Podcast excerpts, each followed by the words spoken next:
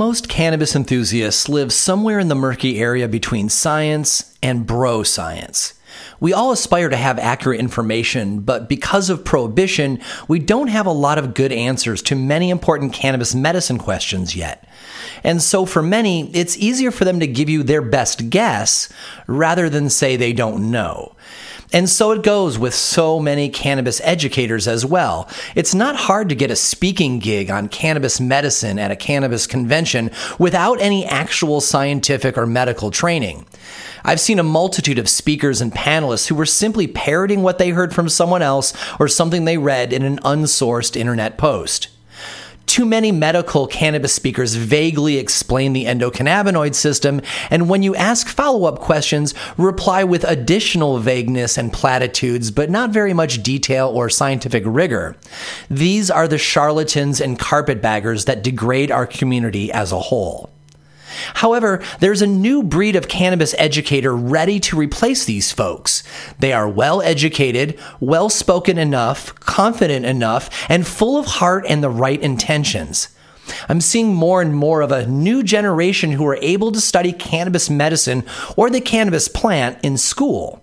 They combine the highest ideals of our community with the knowledge that comes from rigorous study. I am exceptionally enthused by this new generation of cannabis leaders and look forward to working with them and someday handing off the baton to them as they take over. I encourage you to do the same. If there is someone that you follow online that has the depth and accuracy of information that you respect, take a moment and tell somebody about them or make a post to your social media about them. Intentionally help their message rise above the noise of charlatans so that more of your friends and family have the opportunity to learn from someone offering real science and real actionable information. Shining light on good cannabis people is an act of cannabis activism. If you want to learn about cannabis health, business, and technique efficiently and with good cheer, I encourage you to subscribe to our newsletter. We'll send you new podcast episodes as they come out, delivered right to your inbox, along with commentary on a couple of the most important news items from the week and videos too.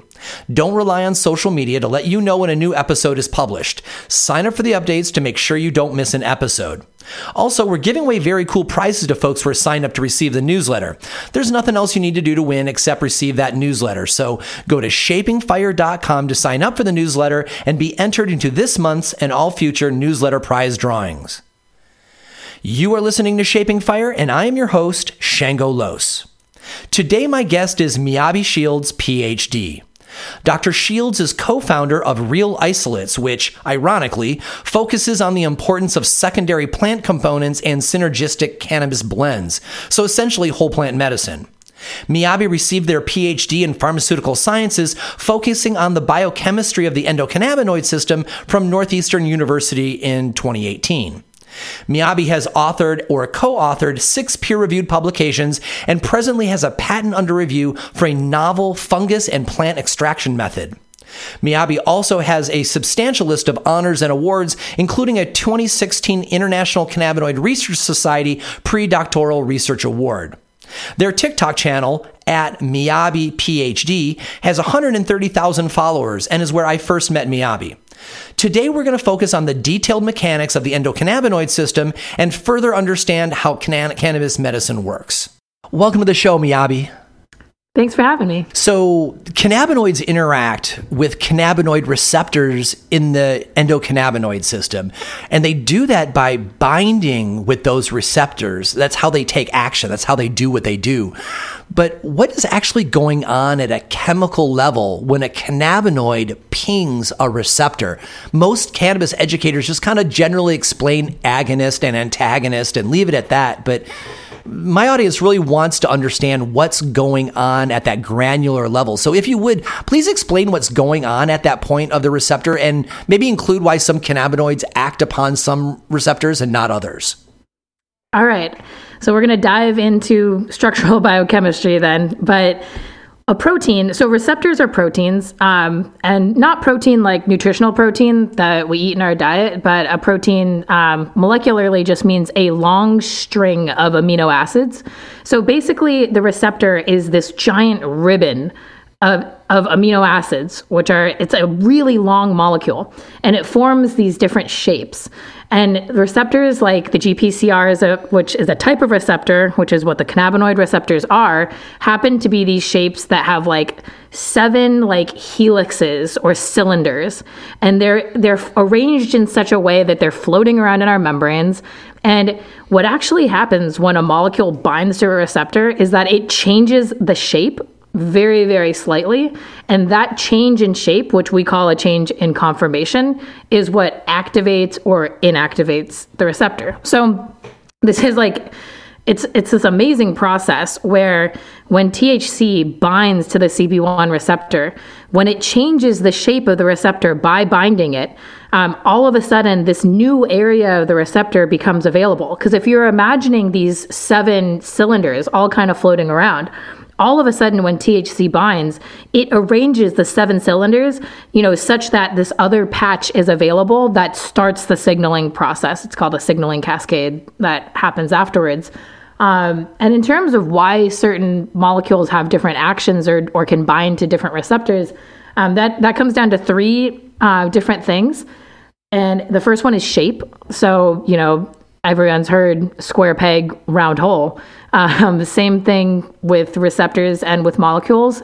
There's a binding pocket for most molecules, which is on the receptor. It's like a piece of the receptor that's shaped such that it can accept these molecules. Uh, in the CB1 receptor, THC binds, you know, somewhere towards the top. Um, and it binds every single time in the same exact way because it fits into this shape like a square peg. And another molecule that doesn't fit into that pocket will not bind to that receptor. Uh, so that's the first thing. And the second thing is charges, like positive and negative charges. So in chemistry, there are partial positive and negative charges, and just like magnets, they attract and repel one another. So, inside, in addition to the binding pocket having a very specific shape, there also are very specific charges, almost like a magnet, that interact with the charges on THC or CBD um, that then help to bind it even closer. Um, and then the third thing is what's called van der Waals interactions, but it's really um, a metaphor for that. I just think of it like fatty Velcro um, because molecules that are very fatty, um, like the cannabinoids, which are, you know, extremely fatty molecules, they can have these interactions with each other where they, they kind of stick to other fatty molecules. Um, and that's the third thing that kind of binds these molecules to the receptors. And you have to have a matchup between the shape, the charges, and the fatty Velcro uh, for a molecule to have what's called affinity to a receptor, which just means that the molecule will bind to the receptor. Um, and then the next step further will be what happens to the receptor when that molecule binds. So, what you were mentioning about like the different ways in which a molecule can interact with a receptor. Um, THC is often called a partial agonist for a CB1 receptor. That means that it turns it on, but only partially. And this is because when THC binds, it changes the shape to turn the receptor on. There are other molecules that can also bind to the receptor, but they change the shape in a different way that leave the receptor off. Um, these are called inverse agonists. And then there are molecules that bind and don't change the shape at all, and these are called neutral antagonists. So there's, and that's just, you know, those are the three main ones. There's actually a, a large array of, of other interactions that, that molecules have, but I'll, I'll stop there. I like that idea that you've got these these uh, these spirals and and the cannabinoid approaches the receptor and those excite somehow and then reveal this this lock that the cannabinoid may or may not have the appropriate key for. Um, does the does the receptor get uh, sig- or excited to uh, to reveal that lock to every cannabinoid that goes by that seems like that would use a lot of energy or do, or, or does the receptor know when it's being approached by the cannabinoid if it's the right one that it should change shape for. So this is actually what's the most like what's the most fascinating thing to me about biochemistry is that nothing is conscious and nothing no, these receptors and the enzymes the proteins all the signaling molecules like the endocannabinoids phytocannabinoids like thc cbd um, serotonin serotonin receptors all of these um, none of them are consciously aware of things approaching or, or not approaching. Um, everything is just happening based on a chemical equilibrium. And everything actually in our whole entire bodies pretty much occurs due to forces of enthalpy, which is energy, and entropy, which is like a measurement of disorder and chaos. And right, everything in the universe tends towards disorder and chaos. And between those two, you know, factors, it's it's just like whether or not something is statistically likely to so occur. So the receptor is sitting there the receptor is in the is, is in the membrane and it's empty and it's you could say that it's waiting for a molecule but really it's just kind of floating around. Um, and then when you have thc molecules floating around um, at a certain concentration there will be enough thc molecules present that it will be you know energetically favorable for it to bind to the receptor. Um, and so the what i mentioned earlier about the shape the charges and the fatty velcro you know hydrophobic interactions those three things determine how energetically favorable it is. So the affinity determines how little or how much you need of a certain drug to cause the receptor to what you call to, to get excited.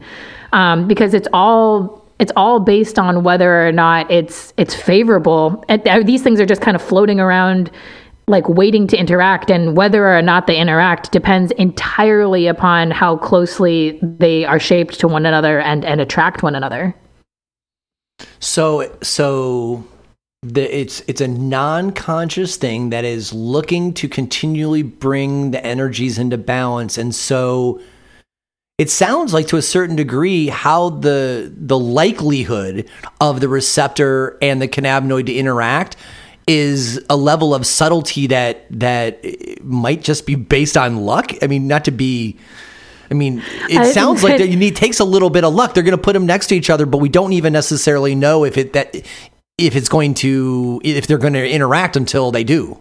Right. So, it, but but rather than luck, it's it's based on chemical affinity or properties. So it's it's not luck because the receptor has a shape that happens to fit the, the molecule very well. So if you think about it as like okay, if you and I if you and I are like boats float we're in two boats floating in the ocean and then there's like we're bumping into each other. Whether or not the boats will stick to one another depends on how strong the magnets and Velcro we have on the outside of the, the boats are to one another, right? Mm-hmm. Um, so it's it is exactly like you're saying. Like in luck, in a certain sense, people like the the molecules are just kind of floating around. But whether or not it chooses to interact, and it's not necessarily a choice, it depends upon how strongly they're attracted to one another um, by these these chemical forces. So it's it's predetermined in, in some sense, um, where the more of a molecule you add to the solution, the more of them that are present, the higher the, the statistical chance or the likelihood. Um, and it is exactly as you described, although I, I wouldn't say that it's luck. I, I would say it's it's chemically and energetically favorable at, the, at that point. Um, I regretted using luck as soon as no, I no. said it. I'm like, I'm talking to a hard scientist. No, I cannot no, use luck. I mean, I, I, get, I get what you're saying though. It, it is, it's not conscious though, which is, it is something amazing to think about. That, you know, if I go to snap my fingers, like, you know, I'm snap when I snap my fingers, the chemical reactions that occur that allow me to snap those fingers at a certain point, there there is a conscious thought that goes into beginning that cascade. But all of the molecular interactions that occur are actually just energetically favorable. oh, so, so far, I'm glad that when we you know we go to snap, the probabilities are that it happens you know, pretty much without fail.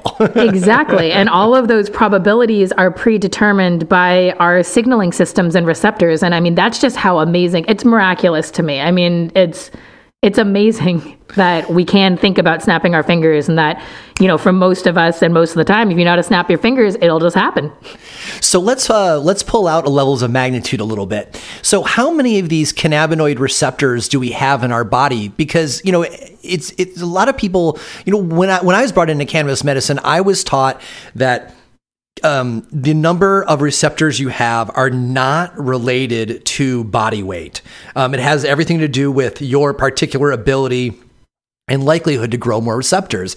But more and more in dosing, I'm seeing from people giving dosing recommendations based on body weight, which, as far as I'm aware, doesn't match the science as I learned it five, six years ago. So, what is the state of the art now about how many of these receptors we have and if there's any relationship to body mass? So, I don't I can't say this for absolute fact, but I do not think that the number of receptors are related to your, your body mass like at all.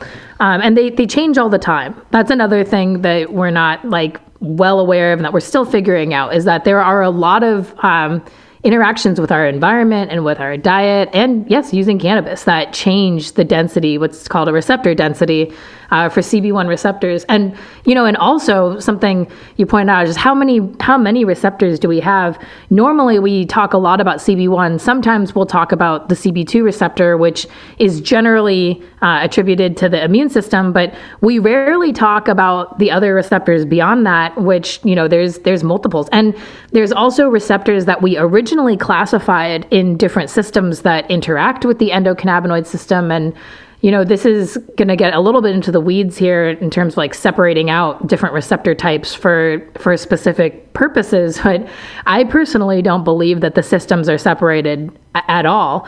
Uh, the endocannabinoid system is integrally linked to the serotonin system, the dopamine system, I mean, all pretty, the GABA system. There's actually an endocannabinoid that is dopamine plus arachidonyl acid. Wow. It's it's there's a there's a serotonin um, arachidonyl amine to ethanolamine as well. I mean, there's those are like rare endocannabinoids, and we we don't research them as much as we've researched, or we we haven't yet researched them as much as we've researched um, the other ones. But it it also is fascinating because the CB1 receptors and the CB2 receptors have been shown to, to dimerize, which means they bind to receptors in, in other systems. Like for the dopamine, it'd be the D2 receptor. Um, and and it's been shown that if they dimerize and if there's more than one type of receptor, that it will have a different effect. And so we're still in the even though receptor pharmacology has there's been a lot of work and a lot of amazing progress, I still think we're in the early you know, in the early stages of understanding these receptors, how they interact with each other, um, and then to to go further into your question about like dosing and and knowing how much is good for someone, I really don't think that there's any way to judge that from the outside. Um, I I can't think of any way that you would know, honestly, other than starting small and starting with the least amount possible and titrating up slowly until you get your desired effect. Um, because everybody's so different. Right. yes, exactly. And especially with the endocannabinoid system, it's a chicken or an egg situation where since it's so connected to the other systems, any change in any of those systems will cause changes in the endocannabinoid system. Um, there is this theory, it's a theory, although I, I believe there's a lot of evidence for it, um, that many of us have what's called clinical endocannabinoid deficiency, which means that we have less circulating endocannabinoids, which actually means we have more cannabinoid receptors. Um, and this can cause a slew of problems from like GI issues, mental health, chronic pain. Um, and it's, you know, it's still it's still in the early stages to being we're we're still early to being able to understand all of this and how genetics play a role in into this. Um, when we when we had uh, Dr. Russo on uh, a few months back, and well, heck, probably a few years back now, we had him on to talk about his uh, clinical endocannabinoid deficiency paper, and um, he he talked about this this evolving idea of the uh, uh, endocannabinoid tone, the cannabinoid tone, and and he said at the time that you know, we weren't really sure how we were going to measure it, but but people were starting to use this vocabulary to talk about the general I don't know, veracity of the endocannabinoids present in the body, you know, whether you had many or whether or not you had few or, or whether or not your system was sluggish. Um, but we haven't talked to him about that in a long time. And, and I know you're not Dr. Russo, so I'm, I'm asking for your opinion, not, not his, of course. But um, what are you seeing as the state of the science? Because, you know, you are, you are a, re, you know, a more recent PhD and you are in the trenches doing, you know, basic cannabinoid science science every day. Does this idea of a cannabinoid tone is it is it still being played with, or have we moved past that? I mean, I believe that I have low endocannabinoid tone, and I know other scientists who feel the same way. I mean, it's it's really there is no way of clinically testing it yet. You know, if I went to my doctor and I asked, "Hey, can you check the level of my endocannabinoids?" Um, first of all, they don't have. Yeah, you get test, a blank stare. a test to do that, but you know, second of all, it's it's really really difficult to measure the endocannabinoids because they um, they degrade, they oxidize really really easily. They're it's it's difficult. So there are many reasons why the endocannabinoid system has been um, a little bit sluggish in research behind like other salt systems like serotonin and dopamine are like salt based systems. You know you're cooking in the kitchen. It's easier to clean a glass that had salt water in it than it is to clean a glass that had like butter mixed with maple syrup in it. Yeah. um, and it's, it's the same when you get to the molecular scale. So if, if not if not maybe even a little bit more difficult when things get sticky. Um, but in, in, going back to the endocannabinoid tone and the state of it um, I think that there is a lot more research coming out. Like more recently, um, I've seen some more clinical data on um, you know different instances of people with chronic health conditions where they're finding, hey, this has they have low endocannabinoids. Like the ones that come to mind are um, autism spectrum disorder and PTSD. Um, both there have been clinical studies for both of those populations that show that you have a decreased amount of circulating endocannabinoids. Um, and with PTSD, they've actually shown that that either it's a chicken or an egg, there's an increase in the number of CB1 receptors. And so in theory, if you were you know, to have a clinical endocannabinoid deficiency and like maybe, you know, I'll just talk about myself. I believe I have low endocannabinoids. I don't I don't make enough of them. Um, and this is how cannabis helps me because the molecules in cannabis mimic the endocannabinoids. And so I have a sub threat I have a low level of endocannabinoids and it causes me a, a myriad of symptoms, really. And if I use cannabis products, my body is feeling like a restoration of balance because even though I'm low in endocannabinoids, I'm giving my body phytocannabinoids that restore that that signaling. I don't know if that does, is that that make sense? Yeah, absolutely. As a matter of fact, I would think that just about everybody is experiencing uh, endocannabinoid deficiency if you look at what the general causes are, which are you know generally uh, you know stress, questionable sleep, questionable nutrition, environmental toxins, and immune suppressing pharmaceuticals. I mean that's American life. It's funny you mentioned nutrition because the I mean the endocannabinoids are omega six fatty acids, and yeah, we often we often don't think about how you know pushing for certain uh, you know, high carb, low fat diets would affect your endocannabinoid tone. I mean, most, yeah, I, I agree. It's most people potentially have a deficiency. The only thing to say though is that like you don't know this, right? I mean, this is the only thing left clinically is to to actually go in there and figure it out. And I think it's it's in progress to to go all the way back to answering the question. Um, it is in progress, and I I do believe I have spoken to many people who believe that endocannabinoid deficiency is real. Um, and so far, in terms of like a theory, and, and calling it a theory, there hasn't been anything to refute it. Um, so that's important. Mm-hmm. Um, so here around here, we pretty much take it as fact. So it's interesting actually to hear you know um, uh, a frontline scientist like you referring to it as a theory because we're all like sold already. You know, it's like yeah, oh, I mean, yeah, gravity. I mean, gravity is a theory. yeah, well, good point. So so let's talk. You really attracted my attention when you said that over the course of our lives, the amount and sorts of receptors that we have come and go. That's super interesting to me. And and then the part that um, you know you mentioned that the cannabinoids are are fatty acids. And um, last episode we had um, Dr. Chris Spooner on, and he was encouraging everybody to take uh, fish oil supplements as a as a way to support your endocannabinoid system. So I'm going to give you kind of like a, a, a big a big area question, and you can take it where you wish.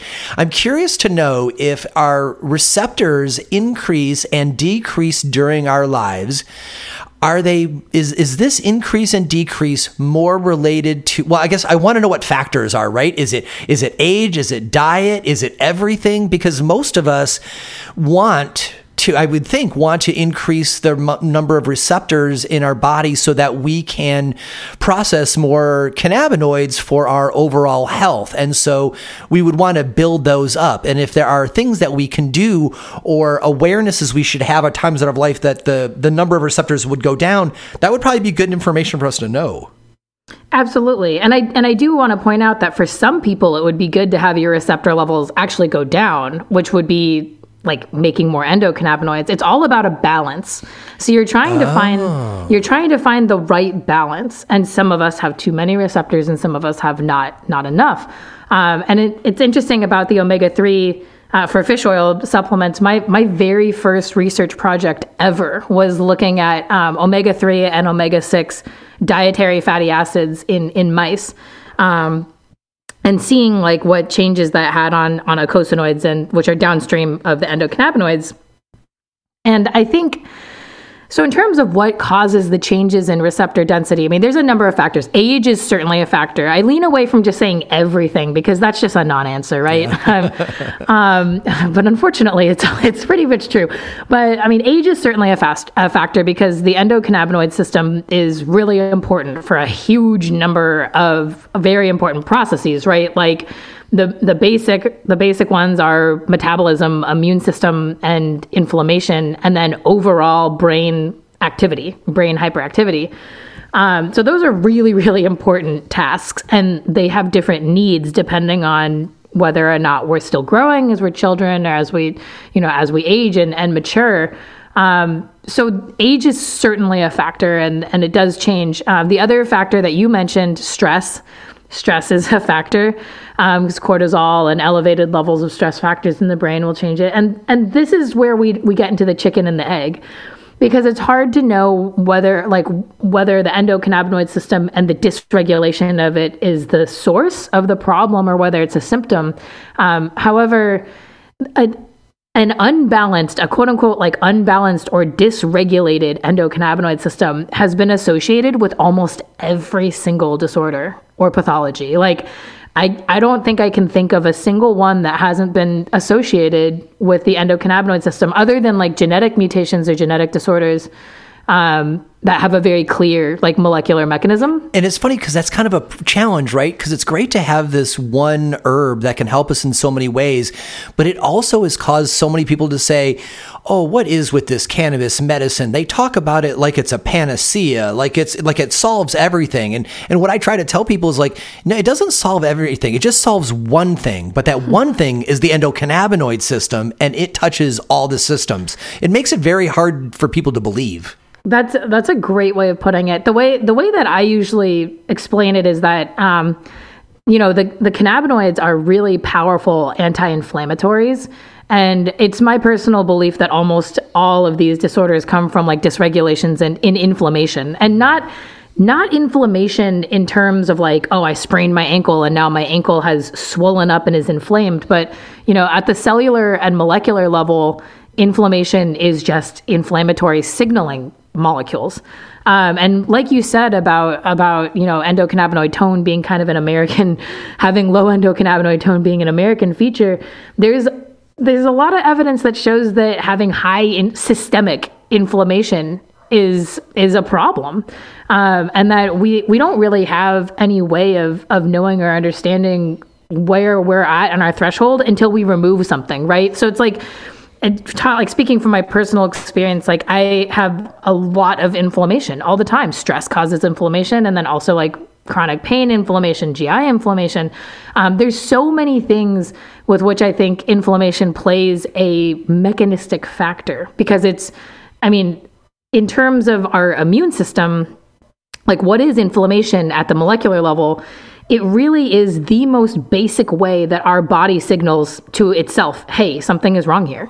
Like, if you think of it as like one cell trying to talk to another cell in the body, um, when it releases inflammatory like inflammatory factors, it's trying. This is one part of your body, one single cell, trying to tell the other part of your body, "Hey, something's wrong here." Uh, and so having super high levels of, of inflammation causes just a, a large number of problems. And we often get like desensitized to it because we're just living with systemically high inflammation.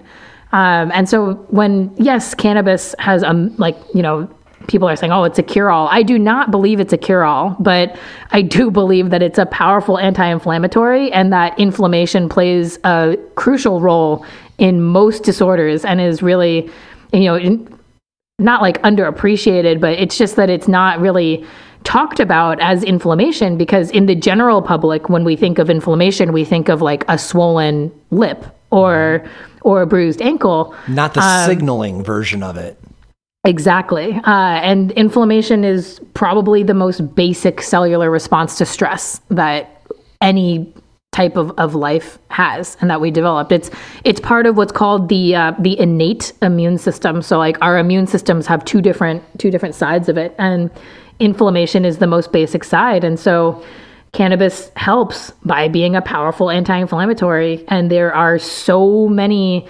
symptoms that are mechanistically related to systemic inflammation.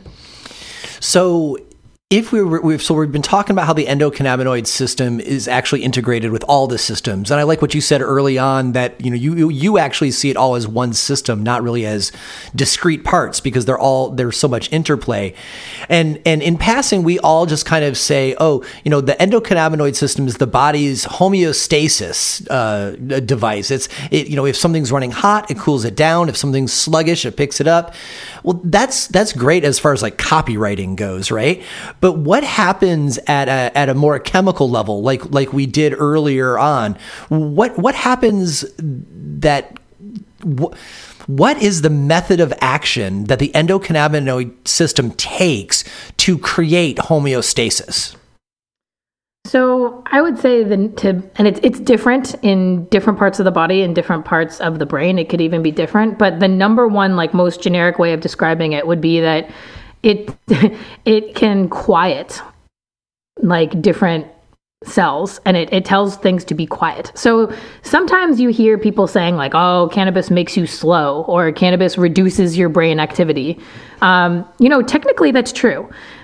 but that's not always a bad thing because sometimes there's too much brain activity and it's desirable to quiet parts of the brain that are not supposed to be speaking.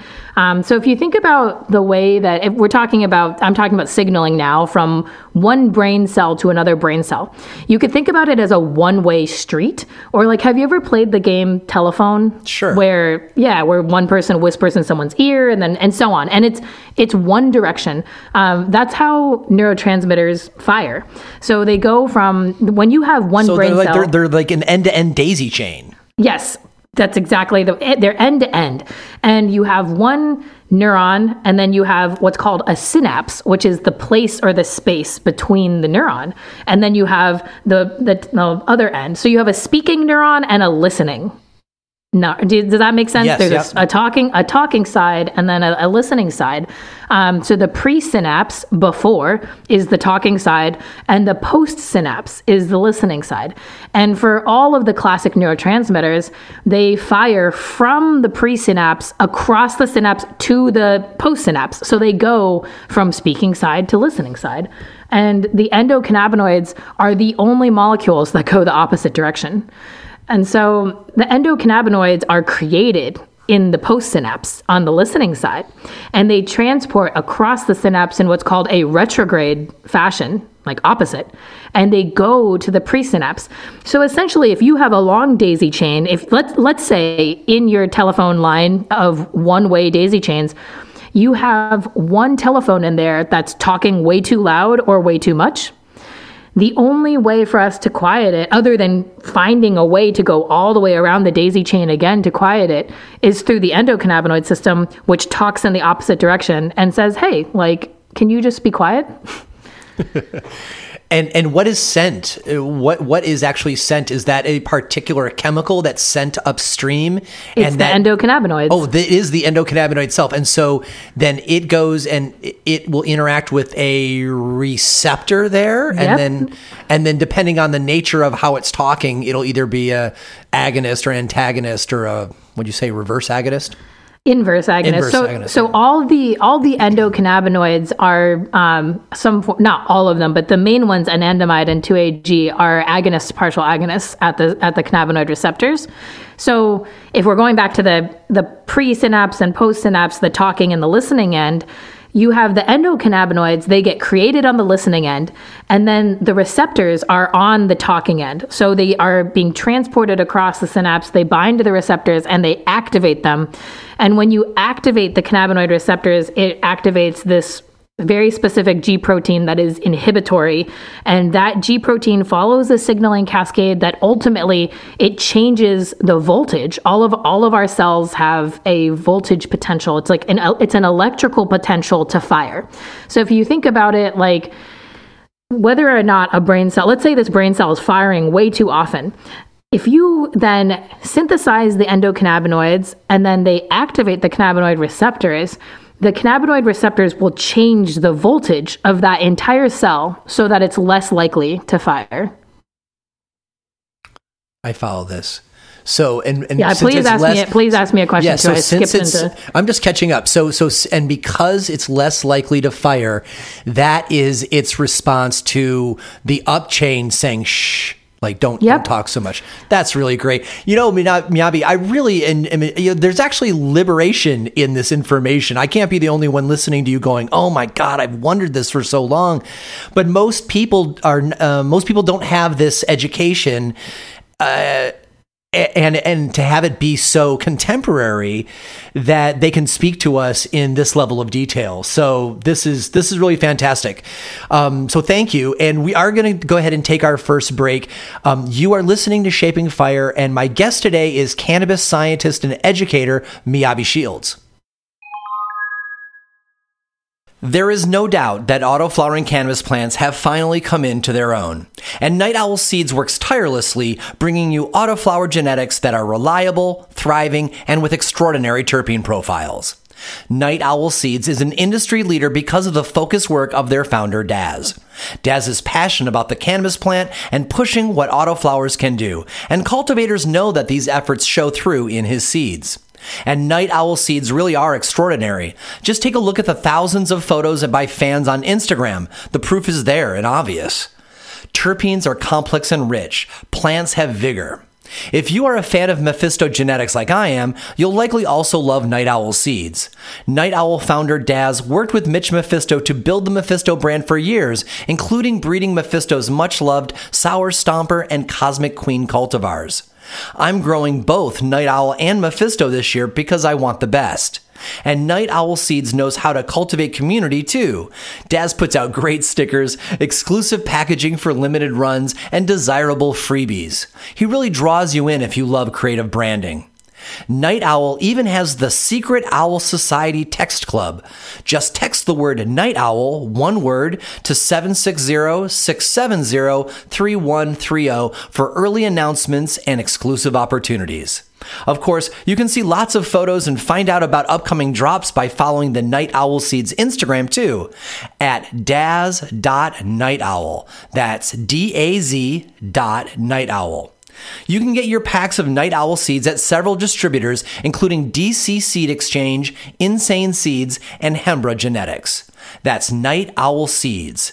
There's a difference because we're different. For 20 years, Humboldt Seed Company has been family owned and providing reliable, high yielding seeds originating in Northern California. While the current trend is to slap one super male into a line of hype strains, Humboldt Seed Company continues to breed with precision and care by doing large sifts and back crosses to emphasize the absolute best traits that a line has to offer. This kind of breeding takes time, talent, and space to work. No matter what kind of aroma you are particularly into, Humboldt Seed will likely have something you'll love. If you love fruit, you can choose from banana, mango, apricot, papaya, blueberry, blood orange, melon, and lemons across their various strains. They have all gas, glue, and classic sour diesel lines as well. Of course, there are the Heritage California strains like OG Kush, Jack Herer, and Headband, and their award winning Blueberry Muffin is one that delights just about everybody's palate, especially when concentrated. Humboldt Seed Company is proud to bring to market the infamous Freak Show Cultivar 2, which has a great THC high, but looks so much like a fern that some folks can't even identify it as cannabis. It's a plant that really needs to be seen to be believed. If you're looking for well balanced CBD seeds, Humboldt Seed Company can turn you on to CBD strains that actually have flavor, like the dill and pepper terpenes of Willie G's Lebanese landrace. Whether you are looking for regular, feminized, or autoflowers, Humboldt Seed Company has the gear to make this your best growing cycle ever. Visit HumboldtSeedCompany.com today to check out their line of vigorous genetics, download their catalog, and find out where you can pick them up. You can also check out their Instagram at the Humboldt Seed Company to check out their gorgeous flowers and the extraordinary freak show plant. Humboldt Seed Company. Let them know Shango sent you. If you're an autoflowering cannabis enthusiast, this event's for you. Announcing the 2021 Autoflower Cup, August 6th, 7th, and 8th in Lilliwaup, Washington, just outside of Seattle. Presented by Camp Ruderalis, this gathering has something for everyone. There's the Autoflower Cup competition, of course, but it's so much more than that. There'll be a Stündenglass Hookah Lounge, a pop-up magical butter chocolate shop, and waterfront marketplace with an array of vendors. There will be an old school autoflower seed swap, joint rolling competition, cannabis cooking demos, solventless squishing demos, and late night documentary screenings of both dosed and fantastic fungi. The food will be lit too, including Chef Sebastian Carosi's award winning classics like elk chili, Kobe beef kimchi dogs, oyster po' boys, and razor clam chowder. Enjoy the campfire chili and oyster chowder cook off, wild oyster harvesting, mushroom foraging, and s'mores around the campfires each night. Each day there, Dan Jimmy of Mandalorian will teach about autoflowers, and there will be presentations on closet cultivation and hunting for psilocybin mushrooms. The competition is open to everyone, commercial and home growers. There's a category for photoperiod plants too, so check out the autoflowercup2021.com for those details. Clearly, there will be plenty of cannabis around, but due to state law, it won't be supplied by the event. But there will be easy public toking, which is why this is a strictly over 21 event. You can camp, rent a cabin, or stay at a local Airbnb. Glamping and RV packages are available too. I'm happy to say that Shaping Fire is a sponsor of the event, and I'll be there too. I look forward to connecting with other Autoflower fans like me. So get all the details at theautoflowercup2021.com and follow the Instagram at theautoflowercup2021. And I'll see you in August at Autoflower Cup when we bring the Autoflower family together to celebrate. Welcome back. You are listening to Shaping Fire. I am your host, Shango Los, and our guest this week is cannabis scientist and educator Miyabi Shields. So, during the first set, we were talking about the endocannabinoid system itself, the, the system of receptors and, and how they work to keep our body in homeostasis.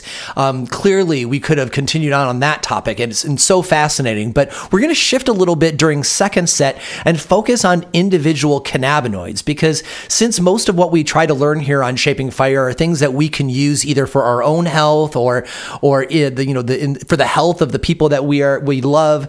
Um, you know, we try to keep things very um, um, very usable, very actionable information. So let's let's start talking about individual uh, cannabinoids. So Miyabi, you know, most of us have seen the chart um, showing how cannabinoids degrade from starting as CBG or CBN and then degrading down into other cannabinoids when exposed to time or heat. I believe it is. So it's not really ex- usually explained why though. Um, and uh, you know, I've seen on your TikTok many times you play with the molecular models. And I know you've got uh, an intimate understanding of this. So if you'd walk us through it, what is happening and why is it happening at the chemical level? All right, so we're going to basically go all the way back and just talk about how that everything in the universe. I mentioned earlier that in in the body everything comes down to a chemical equilibrium, but actually this applies to everything in the entire universe pretty much. Although I'm not sure about I'm not sure if you go way out into space if that applies, but um, but pretty much everything comes down to basically energy and entropy. So the reason why these molecules degrade is because if you leave them open to oxygen, so it, let's let me back up. If you were to have the molecules by themselves, like in a complete vacuum, and and or you can add what we call like an inert gas, which is like argon or, or helium. It's it's a gas that is non-reactive. Um, if you were to have the molecule and it were to be kept in the dark in some either a vacuum or a, a gas that's non-volatile, and if it were to be kept very very cold, like as cold as you possibly could keep it, um, it in theory would be stable that way forever. The only reason why things degrade with heat, light, and exposure to air and oxygen is because even though we see air around us and we don't think anything of it, there's a lot of of things floating around in the air, mostly oxygen and nitrogen, um, and some other forms like carbon dioxide and and other depending on where you are and what what's in your air right?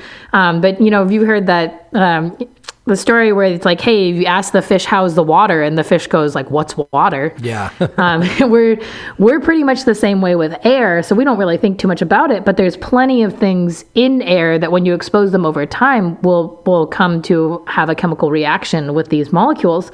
Um, and the cannabinoids are quite stable, but there are certain areas of of it that are prone to oxidation. That's the main um, chemical reaction that occurs. Uh, and then slowly from there, things will continue to break down because oxygen is pretty reactive um, in terms of like the types of of molecule or the types of atoms that you introduce. It introduces charges. Whenever you have charges around, they're likely to interact with other charges. Um, and that's that's the reason. So the reason why it occurs is just that it's it's chemically favorable. Um, so that's another reason why if you heat if you heat things, you're giving them energy, and it just happens faster. So the reason why heat is a factor is just because it adds energy into the system. Speeds up for, the process. Exactly for this thing to occur that would have occurred regardless. Um, and yeah, there's I guess if you look at a molecule there are certain areas of certain molecules that are more vulnerable to degradation or to like an, an attack of, of an outside molecule. Um, and all of these things depend on how these atoms are linked together and how stable that link is to one another. Because if you think about it, um, if you have seen my videos and you see the molecules are held together by these little plastic um, you know they're they're just bonded together by these little plastic strings. Um, in my model, all of those pieces of plastic look the same, but in real life, they're all different, um, and they're they're different strengths. Like some of the atoms are held together by a fishing line, and others are held together by steel poles. Mm. So so different cannabinoids have got their weak spot where they're at the most risk. Yep, and that that will change when you once you introduce a you oxidize it, then everything changes again.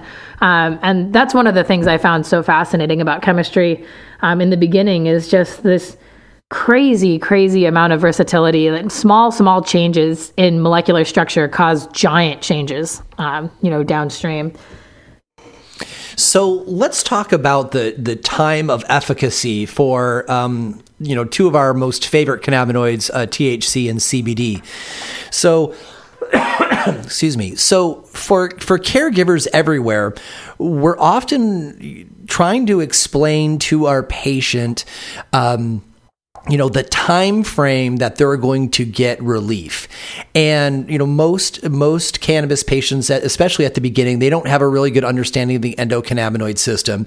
And honestly most caregivers even the ones with their heart in the right place might not have that great of an understanding of the endocannabinoid system. They just know how to apply the medicine in ways that tend to get relief. And for that everyone is grateful. However you know there are faster acting cannabinoids and there there are there seem to be slower action of the cannabinoids as well. And I'm going to give you an example that's pretty common for caregivers to talk about, which I'm open to the possibility that this is not true, right? So you don't have to defend my position. If, if this is wrong, like call it out. But very often when we talk about CBD, people talk about benefits that you get now and benefits you get later. For example, um, if you are having, you know, an anxious day full of rumination, um, you can take some, you know, whole plant CBD and, uh, you know, something that's CBD dominant, and it will, um, you know, have a tendency to correct the balance of chemicals and or, um, you know hit the receptors that that that decrease your experience of dysphoria of anxiety. So so so that would be your benefit potentially today. But over the long term, for example, after somebody has been taking CBD for, you know, four or six weeks, um, I'll often hear back from them and they'll say, oh, yeah, you know, I, um, I started taking CBD for my migraines, uh, but then the diarrhea that I've had for three years uh, cleared up. And, and I explained to them, you know, in layman's terms, that one of the properties of a strong endocannabinoid system is that the the system goes through and does um, housekeeping, like cleaning the cilia and the gut of, of the mucus. And so there's there's essentially gifts with purchase when you when you take CBD, things that you never intended, but which are totally great to have. So um, um, I'm very open to the possibility that there's scientific mess in that example, Miyabi. So so so feel free to ch- you know correct me. But but essentially the part, part I'm trying to get at is cannabinoids seems to have help now and help later. How does how what's up with that from your viewpoint as a scientist? So I would say that first of all that it's not it's absolutely not a pseudoscience and that it's definitely true that there are different types of effects that are separated. So help now would be what you would call an acute effect. That's something that's happening immediately. So we're going to use CBD as the example. Um, CBD actually has very low affinity for the CB1 and CB2 receptors, but it has been shown to be what's called an allosteric modulator at the CB1 receptor, which is just a fancy way for saying it like binds to a different location. Um, but let's use CBD as, as an example. So the acute effect of CBD is when you are actually taking the CBD and like it happens within like let's say if you take it if you take it orally like in a tincture or an edible um, you know it takes 45 minutes to an hour and then like maybe it lasts like two hours maybe four hours. That those effects that you feel right then are acute effects. So that's the effect of the molecule binding to the outside of the cb1 receptor and it actually decreases the cb1 receptor's activity um, that would be an acute effect. The help later that you described, help now being acute effect, help later is what's called a, it's like a, a longer term effect. Um, this actually comes from how our body restructures itself. Our body does housekeeping, like you mentioned, the endocannabinoid system does housekeeping. Um, our body goes through all of its systems and does housekeeping. Pretty much, you're in a constant state of managing what is happening now and what's going to happen in the future. And what your body does when let's say you're taking a little bit of CBD I take a bit of CBD every day and what my body has done over time it is it is it's responded to that happening. So i get the acute effects from taking cbd every day but then there's also these secondary long-term effects that happen later which is your body restructuring and changing certain levels of receptors and changing certain levels of endocannabinoids and other like highly likely other signaling molecules like serotonin. Um, and actually this may seem like a little bit like scary that there's these two types of effects, but that's pretty much the entire premise of like SSRIs and mm. anti like you know mood mood stabilizing medications many of those also function in the same way where they take a few weeks to to see actually whether or not they're going to you know have have a beneficial effect because they work on this what is a secondary mechanism um, that's a longer term thing so our bodies do these things. So every single receptor, when it's when it's activated, um, will eventually go through a process to to inactivate it. Part of this is our body takes it. It's called endocytosis, and our body like recycles the receptors. You could think about it as like a recycling program. Um, and if you think about it as a recycling program, every time our body recycles these receptors, it's kind of like counting and taking into account how many of each type is being recycled and then it will adjust the amount that it creates like in in wow. response to that That's that's incredible. It's it's it's it's um I mean, I know we don't want to put too much consciousness into these processes, but it's like a thinking machine. It's self it's self calibrating based on what our body needs, and I love that. Oh, absolutely. I mean, yeah, it's between knowing that things are happening completely like based on just chance or luck, as, as you put it earlier, but as I was putting it, chemical like Yep, chemical affinity and energy. Everything is happening based on that. But it's it's this magical combination that is quite conscious. I mean, there is the reason why this is happening is to try and keep us well and to try to keep us alive and, and functioning. Um, and life is miraculous in that way. Before we move on, I want to hit on one more example of this acute versus longer term uh, impacts. And let's talk about THC with inflammation, since you sound like you're very deep on inflammation as well. So, we talk about THC being useful both in the moment, acutely for inflammation pain, and then long term for um, inflammation as well. And for lack of having heard a better explanation, how I normally ask, how I normally explain it to patients when they stop me, you know, like after a talk or something, I'll say, well, you know, if you take uh, THC now, even at sub perceptual doses, um, you are decreasing uh, some inflammation now, but even more so, you're decreasing your experience of the pain that comes from inflammation now, which makes you feel like you have less inflammation. But then, if you keep on taking THC every three or four hours, the natural anti inflammation characteristics of THC keep on, for lack of a better term, beating down on the inflammation and or or shushing, I guess, uh, you know, telling telling those um, receptors to be quiet and and then over time the inflammation goes down because the those cells are not yelling as much that there is a problem. So I don't know if that's the correct science, but there does seem to be this dichotomy between THC's helping an inflammation patient now in the next 3 hours versus a month from now when they've been taking THC all that time and they're all like gosh, you know, my my arthritis is significantly improved. Oh, absolutely. One of, I guess what I would say this has to do with is that inflammation is like a threshold or an exponential response where you feel pain above a certain threshold, right? Um, of inflammation and your body responds to that by firing like let's just call it like a pain signaling it's like a it's like a chain depending on where your inflammation is so actually rheumatoid arthritis runs in my family and i wake up with stiff fingers all all the time right now um, and the pain would originate in the nerves in my hand. So the inflammation originates in your hand, and the, but you actually feel the pain in your brain, right? Mm-hmm. So it, it's true that they have anti-inflammatory properties. It's also true that if you reduce inflammation and you decrease the amount of pain that you feel overall, that you're decreasing the strength of the pathway of pain, which is something that's um, you know, it's difficult. It's it's a difficult topic and it's difficult to prove. But there's this saying that ha- that people neuroscientists say it all the time. You say, I don't know if you've heard it, but it's neurons that fire together wire together. Mm.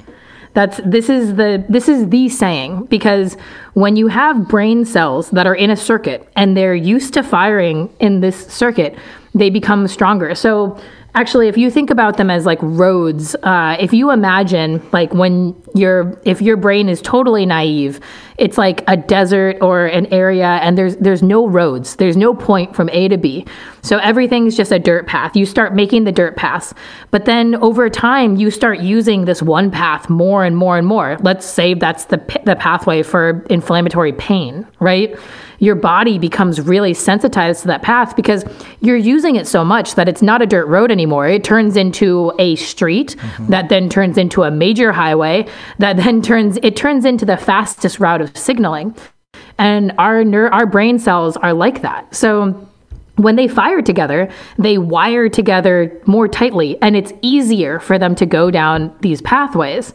Um, and so it's it's interesting, specifically with pain. It, it's so difficult to piece apart whether or not it, it's inflammation certainly but also whether it's it's a sensitization to your body even even feeling pain um, and this is i don't have the answers for this either this is just you know me talking out loud thinking about inflammation and and how people feel inflammation and pain because like from from my perspective i have chronic joint pain. I have a lot of form i have a lot of injuries um, that i've been told that these injuries are the cause of my pain but i've also had a lot of scans and things where i didn't disclose to anyone that i had prior injuries and no one can see anything structurally wrong um, with any any part of it. Um, and there's this there's this piece that I guess you cannot prove, which is where is the sensitization like where is the sensitization to pain?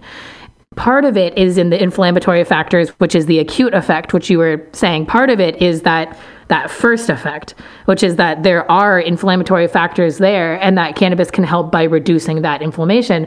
And then the second part of it is breaking the cycle of firing your pain cells all the time uh, or your, your pain signaling pathway all the time. Because, like, the less then your body uses that pathway, the less likely it will be to sort of follow down that pathway. You know, I've, I've been talking a lot about just like entropy and chemical, like statistical chance of something happening, and, and everything in the body just runs downhill. So, if meaning the, like the easiest path forward. Yes, mm-hmm. and and if and if it's the easiest path for your body to feel pain because your body has been in pain for years and years and years, it will be difficult to break that cycle without removing the pain. Um, and then there's obviously the fact that some there are some aspects of pain that are structural that are caused that the cannabinoids can only help so much with, right? Like if you have a nerve impingement or something that's actually like causing like a physical cause. Yeah, something but, that's mechanically wrong.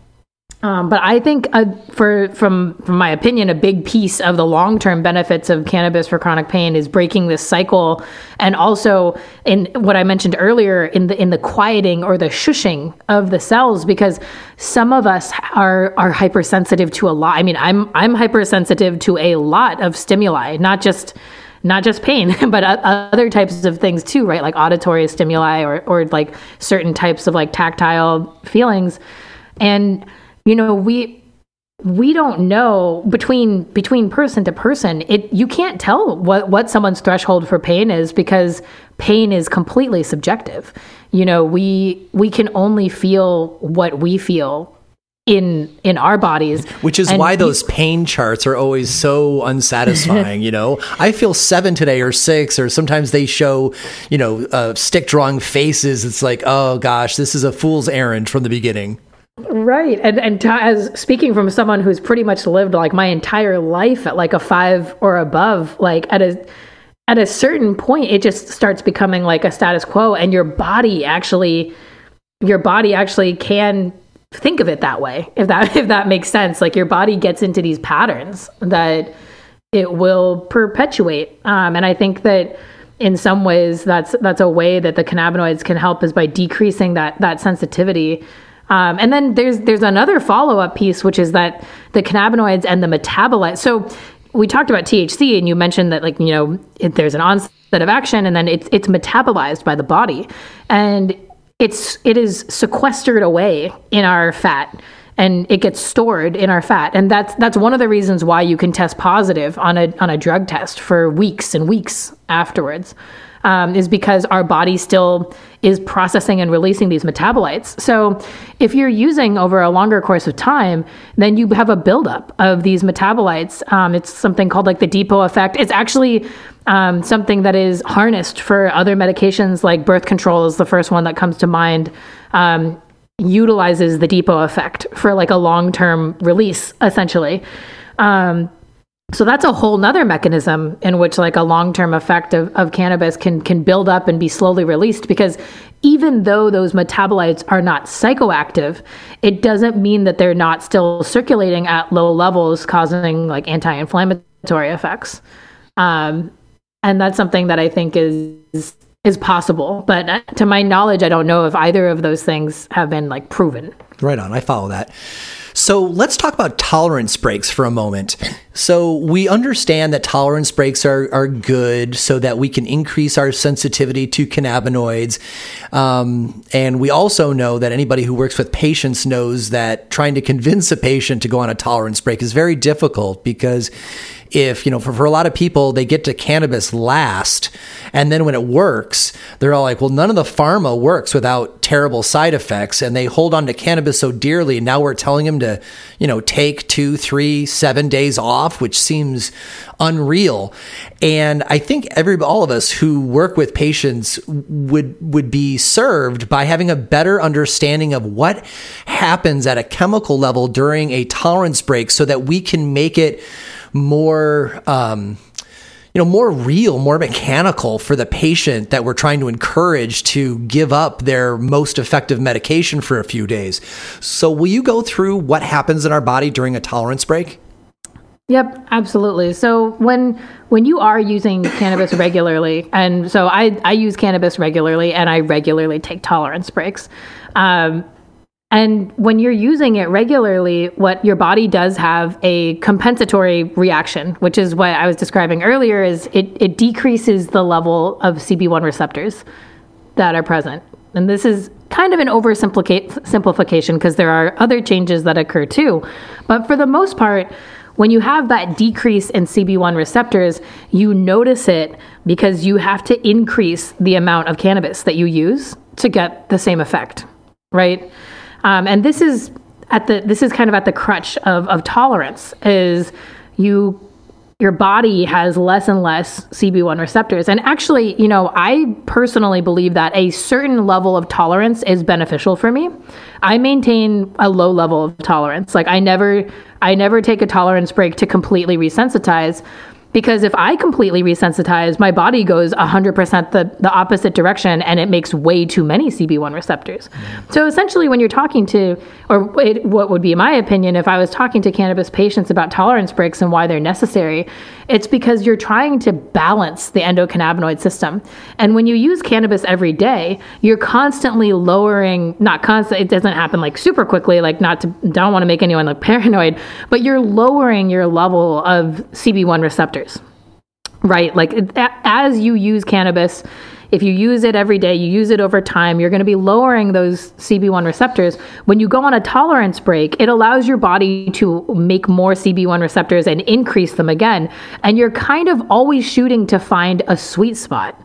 And if you just continuously use cannabis and you never take a tolerance break, you're continuously developing tolerance and you're going to be continuously lowering your CB1 receptor density. And for some people, there's not a huge downside to that. But for others, there's big negative side effects. And, and, it all depends on the patient and what their goals are. Right. Right. Because one of the biggest problems with tolerance is that when you develop a tolerance, then the cannabis is no longer effective for what you need it to be effective for.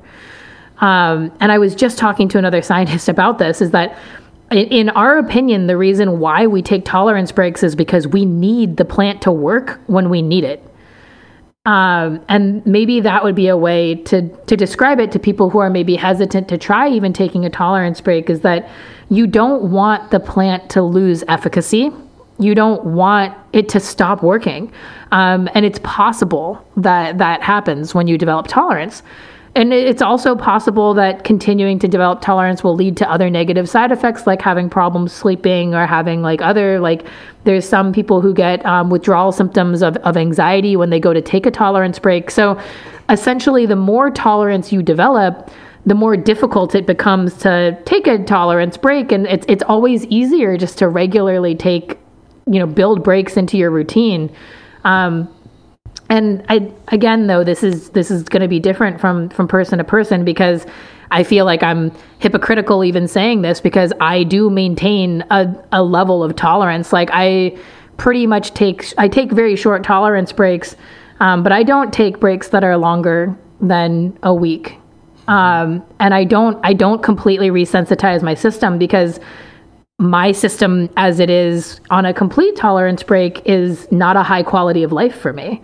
So it, it I don't want to be I don't want to like mislead or you know spread spread negative um, negative suggestions. This is just like my experience is that I, I do maintain a low, a very, very low tolerance.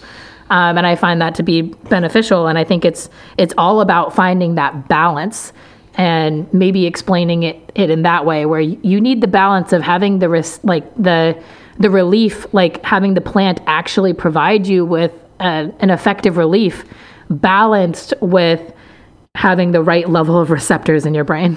Right on. I follow this, and um, and it makes a lot of sense too because there are a lot of patients who they do want to take some amount of tolerance breaks so that the the cannabis is more effective for them on a daily basis. They want to get their receptors and and you know cannabinoids more in balance, but at the same time, going down to zero tolerance could be very extreme as well because I know that if I if if I have to stop um, using cannabinoids for a while for some reason, when I come back, sometimes I get so high that like it's it's dysphoric, right?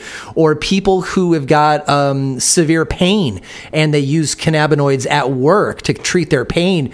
Well, you know, if they were to go uh, a significant amount of time for a for a complete tolerance break, well, they may just be like super stoned at work. You know, like there there really is you know advanced patients with a lot of experience about cannabis really embrace the whole idea of individualized cannabinopathic care because we are all different. But at the beginning, we have to give patients general ideas and then you know it takes them almost no time you know once a patient has got cannabinoids they become you know scientists of their own body and it's and it's great to see I think that that's an amazing piece of, you know, I, on one side, I know that it's something that people view as a very negative thing about cannabis and about plant medicine just in general is that everyone says, oh, it works for some people and it does nothing for other people. And there, and it's, I think that that's an amazing gift to be able to be empowered, you know, with, with the option um, and I do think that having like guidelines though is like, for example, if I was talking to someone new who was who is just getting into cannabis, I absolutely would tell them to take tolerance breaks.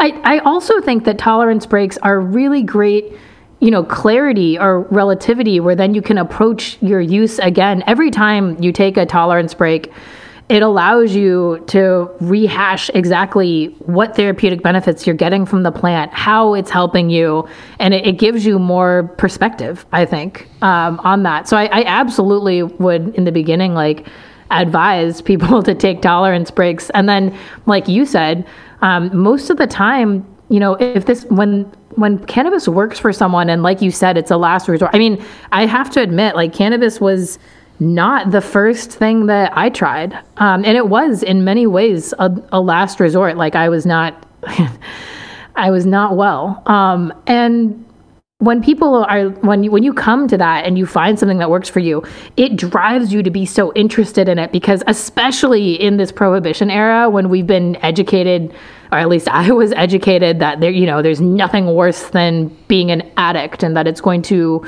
ruin your life and that it's this horrible horrible thing um, and then, you know, you experience this relief from it that you don't get from anything else. I think that instills a passion of understanding of health on a, on a deeper level. And I think that's one of the greatest things about cannabis. Um, I think personal empowerment and personal responsibility in our in our lives is important and and a huge positive thing. So I would encourage like other people you know listening and people that like spreading the knowledge and the and the education that there's a lot of power in personal experience and i know scientists are always talking about you know clinical research and having to have you know having trying to have the most experimental hard scientific data. I, I agree with that. I think that research is necessary. Um, but i also think that there is a huge huge amount of value in in the personal stories and in the personal narrative. And um, we're all a part of that. So right on the the oral history of medicine. So I've got one one last quick question for you before we go to commercial. These tolerance breaks that we're talking about um, that don't get rid of all of your tolerance, but bring you down to I don't know more usable levels. While we know that they are different for every single person, we have to recommend something to people for their like first time until so they can start start somewhere. Um, when you take one of these tolerance breaks, you said you you know rarely do it more than a week. Okay, but what's your regular? Like my regular is 48 hours. I go two full calendar days with without anything, and and on day three I seem to be, you know, reset. What? How does it work for you, and what do you recommend? Wow, that's that's so funny. We are very very similar. Um, so yeah, it all depends on what your therapeutic minimum is. So the therapeutic minimum is like the smallest dose that you can use to get the benefit that you're looking for, right? And and each of us has a different minimum. Some some people have a therapeutic minimum far far above mine. Mine's actually pretty low. Um, so let's say that you have a therapeutic minimum that is like well above like 50 milligrams of, of like an edible an edible dose or something something relatively large right um, it would probably mean that you would have to take tolerance breaks more often if you wanted them to be as short as what you and I mm-hmm. are are talking about. For me, my normal thing is I go usually somewhere between 36 to 48 hours at least every week and a half or so. Mm-hmm, that mm-hmm. that seems to that seems to keep things. I don't have a regular schedule. I did um, for a while when I proposed my PhD thesis, I was I was like, oh, I'm proposing my PhD thesis. Let me also propose this other thesis in my life. And that's actually when I first introduced CBD um, into my regimen. And I was keeping a notebook and I was writing everything down. I was very rigid for about three years with it um, and developed a, a, routine that now I can sort of just sense um, by feel but sometimes if I have if it lines up where I'm I'm free and I have like a, a time on the weekend to take like a macro dose or a, a larger dose than I, I normally would, the beneficial effects can last for far longer for me. And so that's sometimes I like kick off my tolerance break, so to say, with like a larger dose than I normally would, and then I, I experience benefits that last for a few days after that, um, and it can begin like what would be a, a tolerance break. Um, and then another thing that's important about tolerance breaks that I just want to hit on before we go to commercial is that it's an it's a good time when you're on a tolerance break also to think about your diet and water intake and other nutritional um, things. It's just it's just a good time to think about it because you're already doing something different. Um, so since you're already doing something different and, and taking a tolerance break, you could think about really trying to you know make change like i you mentioned about like fish oil supplements or like even just in general uns- unsaturated fatty acids right? Like olive oil or coconut oil or fish or thinking about about your diet and um, sleep hygiene and, and other times. I, I use tolerance breaks as times to think about my overall health it's like a little mental retreat. Um, yep. One more, one more thing before we go to break. This, these tolerance breaks. This is all cannabinoids, right? You can't just stop THC but keep using CBD, right? You have to you you stop all cannabinoids because you're trying to give the whole system a break, right? Oh, I never stopped taking CBD, but that's oh, just me. That's, that's just me personally, um, and I use like pretty low low doses of it. I didn't. I don't experience. Um, I don't experience any like tolerance with CBD, but I lo- I use at much lower concentrations. I have I definitely have spoken to people like specifically people with seizures or migraines that use that benefit from like larger doses of CBD. It will they will develop tolerance um, to it. So I do cycle them um, in terms of like CBG, CBD, THC, but THC is probably the only one that I take mandatory tolerance breaks from. As far as how the receptors respond, as far as like making more or making less, which is essentially what we're trying to do with the tolerance break, will it, if we're still taking CBD and we're not taking THC, do the THC receptors go down in number as we want them to? So, in theory, CBD has almost like an opposite effect on the CB1 receptor as THC. So, in theory, it would not. Although I, I can't say like with 100% knowledge that it's true because so here's here's the theory right like THC activates the CB1 receptor and it's that activation that causes the decrease um, and CBD actually like it doesn't inactivate it, it it binds to the outside and it turns it down like it turns down the volume. So it acts in a totally different mechanism.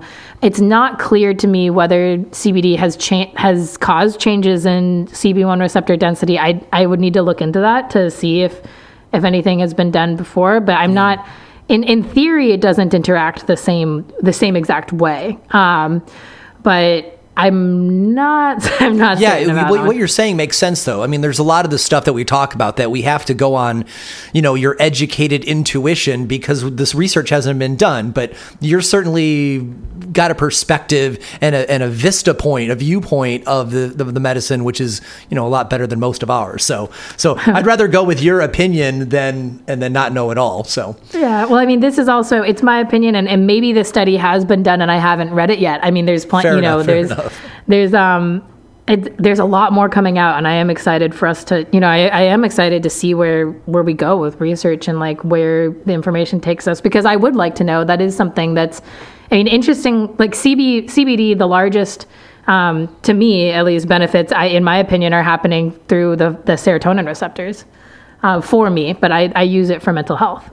Um, and CBD is really promiscuous. It's a complicated molecule. I mean, it, it's promiscuous, like it's not necessarily a bad thing, but it, it binds to many things in the body. It's busy. yep. right on. So let's go ahead and take that break finally. Uh, you are listening to Shaping Fire, and my guest today is cannabis scientist and educator, Miyabi Shields. This message is for folks who grow cannabis. I'm talking to home growers, patients, and commercial growers too. I'm probably talking to you. When you plan out your next growing cycle, be sure to check out Humboldt CSI seeds at humboldtcsi.com. Caleb Inspecta and his family have lived in Humboldt County for over 100 years. For the last 40 years, three generations of his family have cultivated extraordinary Sinsemilla cannabis in Humboldt, Mendocino, and Trinity counties.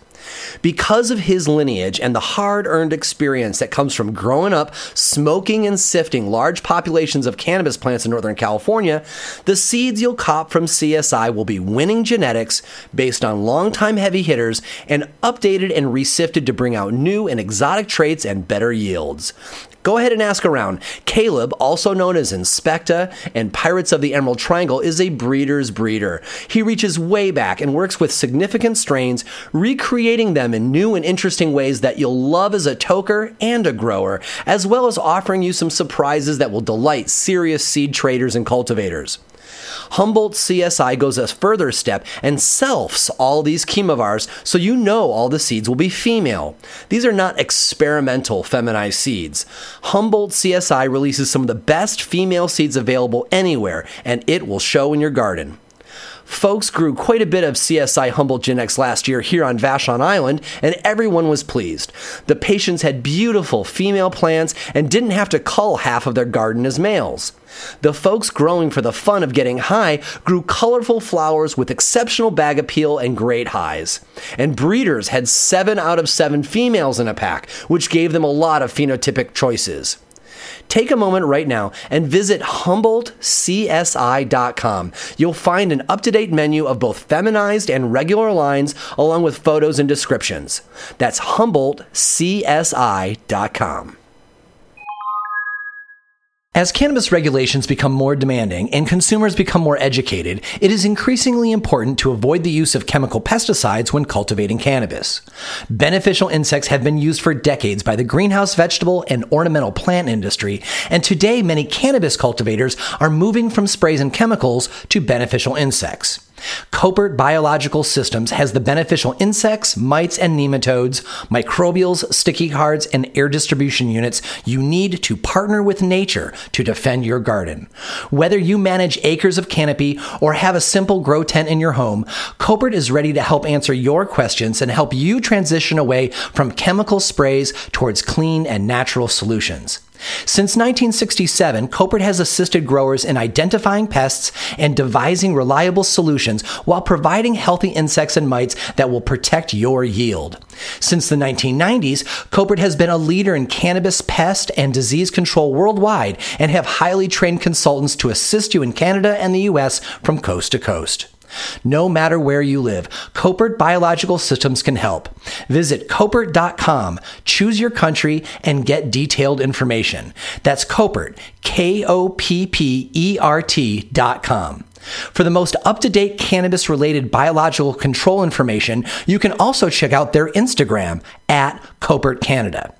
You know getting away from pesticides is good for health and good for business, and Koppert is ready to help. Visit Koppert.com today. While I love growing under the sun, there's a lot of good reasons to grow indoors. And if you're like most folks, you want a lighting source that grows high yielding, healthy plants without using excessive amounts of electricity. BIOS lighting creates biological lighting solutions that brings the natural brilliance of the outdoors into your grow room. BIOS lighting has the attributes that I look for in a horticultural lighting solution. I've bought those cheap lights online, and they're difficult to work with and fail in no time. In contrast, my BIOS LED light is industrial grade to last a long time. It is IP66 wet rated, so little foliar overspray won't harm it. It is easy to clean without taking it down, and of course, the most important aspect, it is built for the exact light spectrum I want for great yielding, healthy cannabis plants. And it doesn't hurt that their lighting rigs look badass too. Many horticultural LED lighting systems are based on irrelevant performance metrics, and people love to argue online about these numbers. I prefer to judge on par photon efficiency and how happy my plants are, and the BIOS lights exceed my expectations in these categories.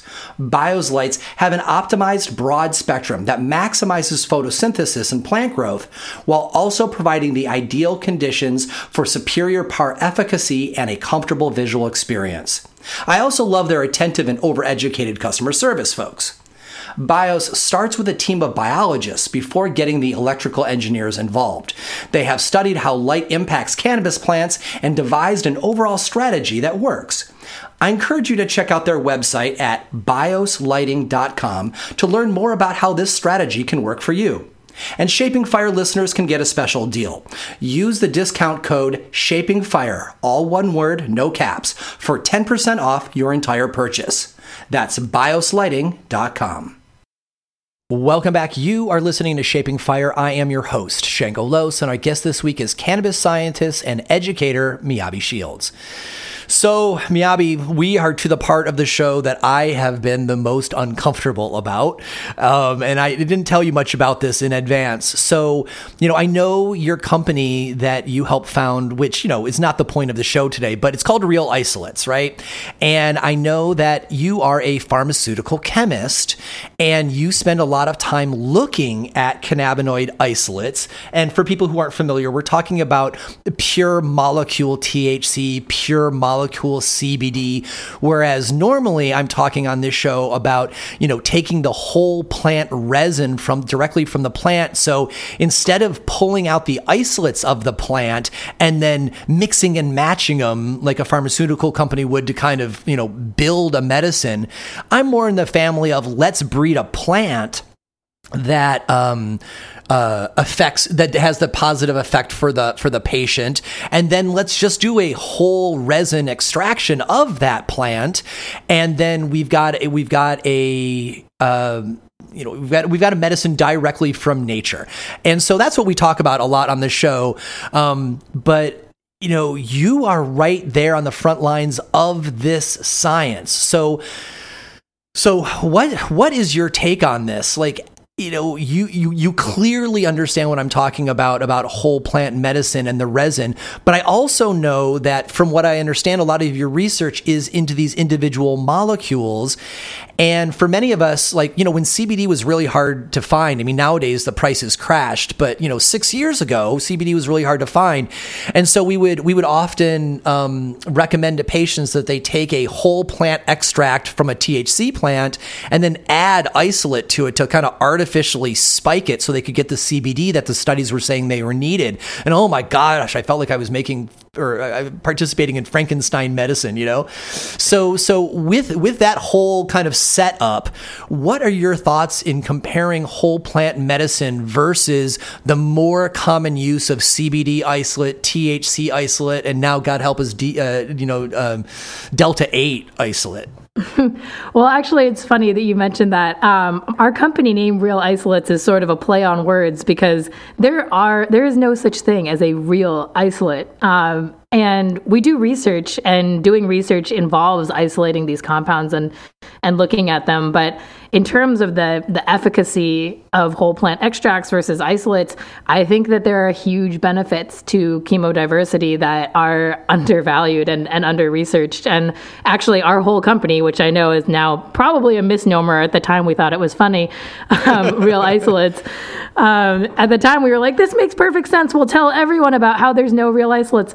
Um, oh, so it's like a science joke that no one gets. well, hopefully, people will get it eventually. Um, but actually, our our entire our entire research is uh, that we do, and and everything is based upon you know this theory that I've been working on that has to do with chemodiversity and the potential, like, essentially what you were just describing about whole plants, making crude extracts with whole plants, and the extremely, extremely complex pharmacology that comes with crude extracts. Because if you think about, um, have you have you heard of the the three body problem in physics? No, I'm not familiar with that. Okay, so basically, it's just a problem that says. In, in physics, in a vacuum of space, if you have two planets or two bodies, it's it's very very easy to derive a mathematical equation that describes those two bodies. It's very predictable and it's it's safe. Um, so pharmaceutical chemistry is in many ways a two body problem because you have the one synthetic molecule, or in this case, if you were looking at isolates of CBD and THC, you have the one molecule and then you have the the human body, right? Mm-hmm. Um, but in physics, there's this problem where instead of two bodies, you introduce a third body, like a third planet, and they're all rotating around each other. And all of a sudden, it becomes impossible to generate an equation to describe because it. it suddenly it, gets so complex. And that's with three. And the cannabis plant has over 400 unique molecules in depending on the strain, depending on the grow. So depending on like the genetics and the chemovar, depending on the grow conditions and how it's grown, depending on the dry and cure process and how it's dried and cured, then depending on how it's extracted, whether or not it's distilled, what are the distillation parameters like fraction distillation versus short path distillation. It is a hundred plus body problem, like easily for sure. But I'm at the point where like I embrace that problem because that hundred plus body problem has very specific solutions that I don't believe that isolates can can solve. Um, that's just a personal opinion of mine. I personally believe that there are huge advantages to chemodiversity, which is just a description of like the number of total molecules that are in an extract. Like, for example, um, I have huge success making topicals with crude extracts of cannabis and willow bark. And white willow bark has the precur- has salicylic acid in it, which is the scaffold that we use to make aspirin. Um, but in addition to salicylic acid, it has a bunch of other rare, you know, rare derivatives of salicylic acid. Similarly to how cannabis has all the rare cannabinoids and terpenes and flavonoids and other fatty acids and bioactive molecules, right? And do we un- do we understand exactly how all of these things interact? Like, no, we don't understand that at all yet. We're not there yet where we could say I will give you a synthetic mixture of all 400 of these things to cause a very specific effect. I mean, that would be the holy grail, or that would be, you know, that would be the goal eventually of, of research. Um, but we're nowhere close to there. And in my opinion, does the whole plant have uncharted territory and uncharted opportunities for various specific therapeutic effects and or increased effects um, for like a a lower like risk potential, like yes, I think that isolates, not necessarily CBD isolate, but okay, well CBD isolate, maybe I'll I'll I could talk a little bit about that, right? So Epidiolex is the pharmaceutical um, CBD mm-hmm. formulation.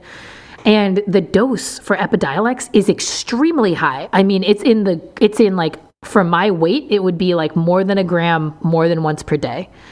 Um, extremely, extremely high dose for it to be efficacious. And obviously, that's you know seizure disorders require higher doses, but it's my personal opinion that you could potentiate CBD, meaning you make CBD more effective by giving it with other cannabinoids that act synergistically. Mm-hmm. So, a synergistic interaction means more than additive. Um, and these are things that are, are difficult to prove in a laboratory setting. And I know that people are working on it and that it's it's being done. Um, but in in the meantime, in terms in terms of just like what my opinion is of it, I think that the whole plant extracts have a lower risk potential for negative effects and potentially in many ways um, a higher efficacy although there are advantages no, there are no doubt advantages to distilling and, and, purifying. You can't you can't argue that there there are some advantages to that. Um, I guess just in in the personal context, I am a big fan and, and use crude extracts and flour. Mm-hmm, mm-hmm. and I got to tell you, I'm very relieved because I thought I was going into a, a, debate with a scientist who loved isolates, and I'm like, oh my god, how am I going to hold my own defending well, whole plant? And then here you are saying, oh, actually, whole plant, you know, is you know is is is probably preferred, which is a huge relief to me. Well, whole whole plant is really just a combination of isolates. Right, right. I mean, but it's but it's but it's not. I mean, I, it's it's kind of like contrary, right? Because I by name isolate means you're isolating one thing, and um, there there are absolutely advantages to to isolate. Although, uh, in in my opinion, um, not for chronic use. Um, so like specifically, we are talking about tolerance and taking tolerance breaks. And I know I didn't, I, I didn't mention it when we were talking about it, but there's, there's a very specific type of withdrawal, an acute withdrawal, um, that is coming up more and more, uh, called cannabis hyperemesis syndrome or CHS. And it's my personal opinion that that develops due to a very, very specific type of tolerance and withdrawal to just THC.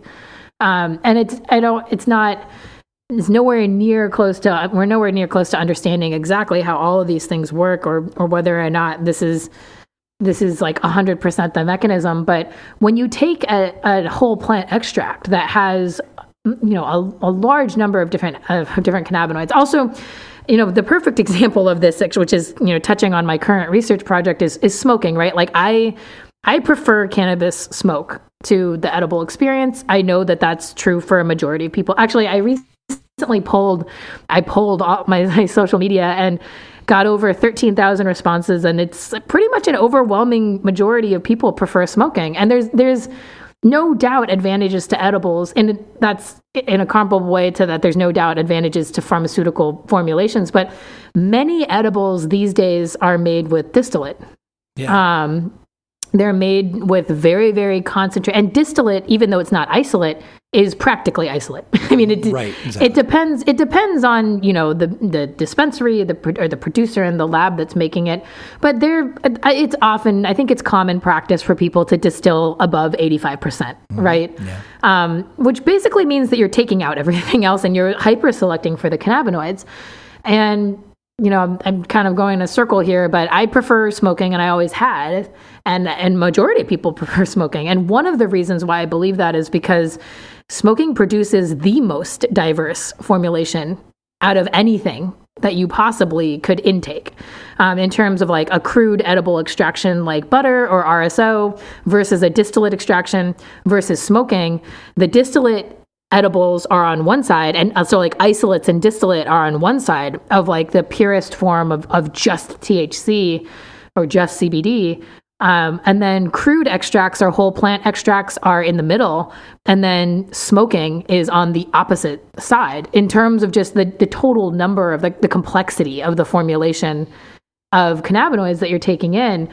And that you know this has been my big passion and something that I'm passionate about researching for you know, like for a while now is why is that and looking into it. And you know it would take a supercomputer and a, a lot of simulation to even be able to to begin to predict the like the complex interactions like at the receptor level um, that occur with with so many different mixtures right like yeah, yeah. If, especially especially when you have the fact that you have like flavonoids and terpenes and other bioactive molecules like there's a lot of factors to take into consideration and you blew um, me away the other day when you when you taught that um, that even regardless of what your your analytics say about your flower when you burn the flower you are actually bringing additional cannabinoids into existence so that a burnt a combusted flower like in a joint or something is even more pharmacologically complex than what you think is in it when you look at your lab tests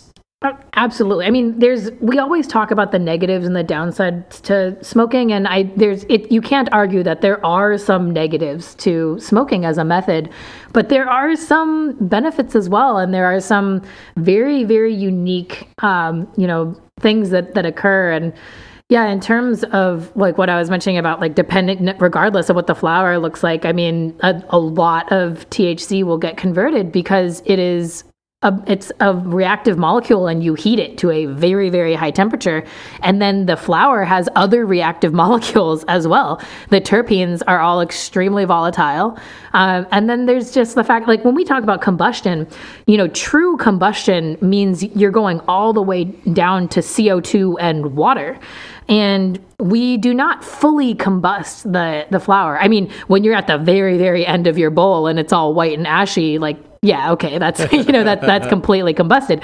Um, but when we're typically smoking, you know, like when you're not running totally dry, like you're not fully combusting. Mm-hmm. Um, you're heating and extracting at the same time, um, and you're also transforming. And yeah, it's I think chemodiversity has a huge impact on the overall effect. I mean, I, I can tell you right now that like no one will be able to convince me that smoking doesn't give me a different formulation because it feels so different. It sure does. Like, and there's so many specific effects um, in, in terms of strain specificity that I'm, and perhaps I just don't have experience with enough experience with strain specific edibles because, you know, so many edibles are made with distillate, yeah. um, which distills them back down. So, it simplifies yeah. them and, and i just know that the high is not nearly as good smoking you know distillate or actually any version of distillate let's let's let's finish with this question because I, I don't want to keep you uh, longer than we agreed to um, the um, when we talk about whole plant medicine with many scientists at conventions, uh, people tell me, ah, whole plant medicine is messy. We can't control it. We don't know what's in it. Whereas you're talking about the benefits of chemical uh, diversity, and and you know, I come from a place of efficacy that just works so much better. When you're talking scientist to scientist, what do you tell that other scientist who says that you know cannabis resin is messy and uncontrolled, and so we should should go in a different direction? I tell them that real life is messy. Oh, that's beautiful. real, real, real, life is pretty uncontrolled, and that I absolutely love the scientific rigor of getting in the lab and minimizing variables, but that's just not life. And I I know that this is something that many scientists do and will in future disagree with me over, and I was very hesitant about talking about it for for a long time for that reason um, because I I do agree that there is it, it is messy. I mean I I agree that it's unknown, right?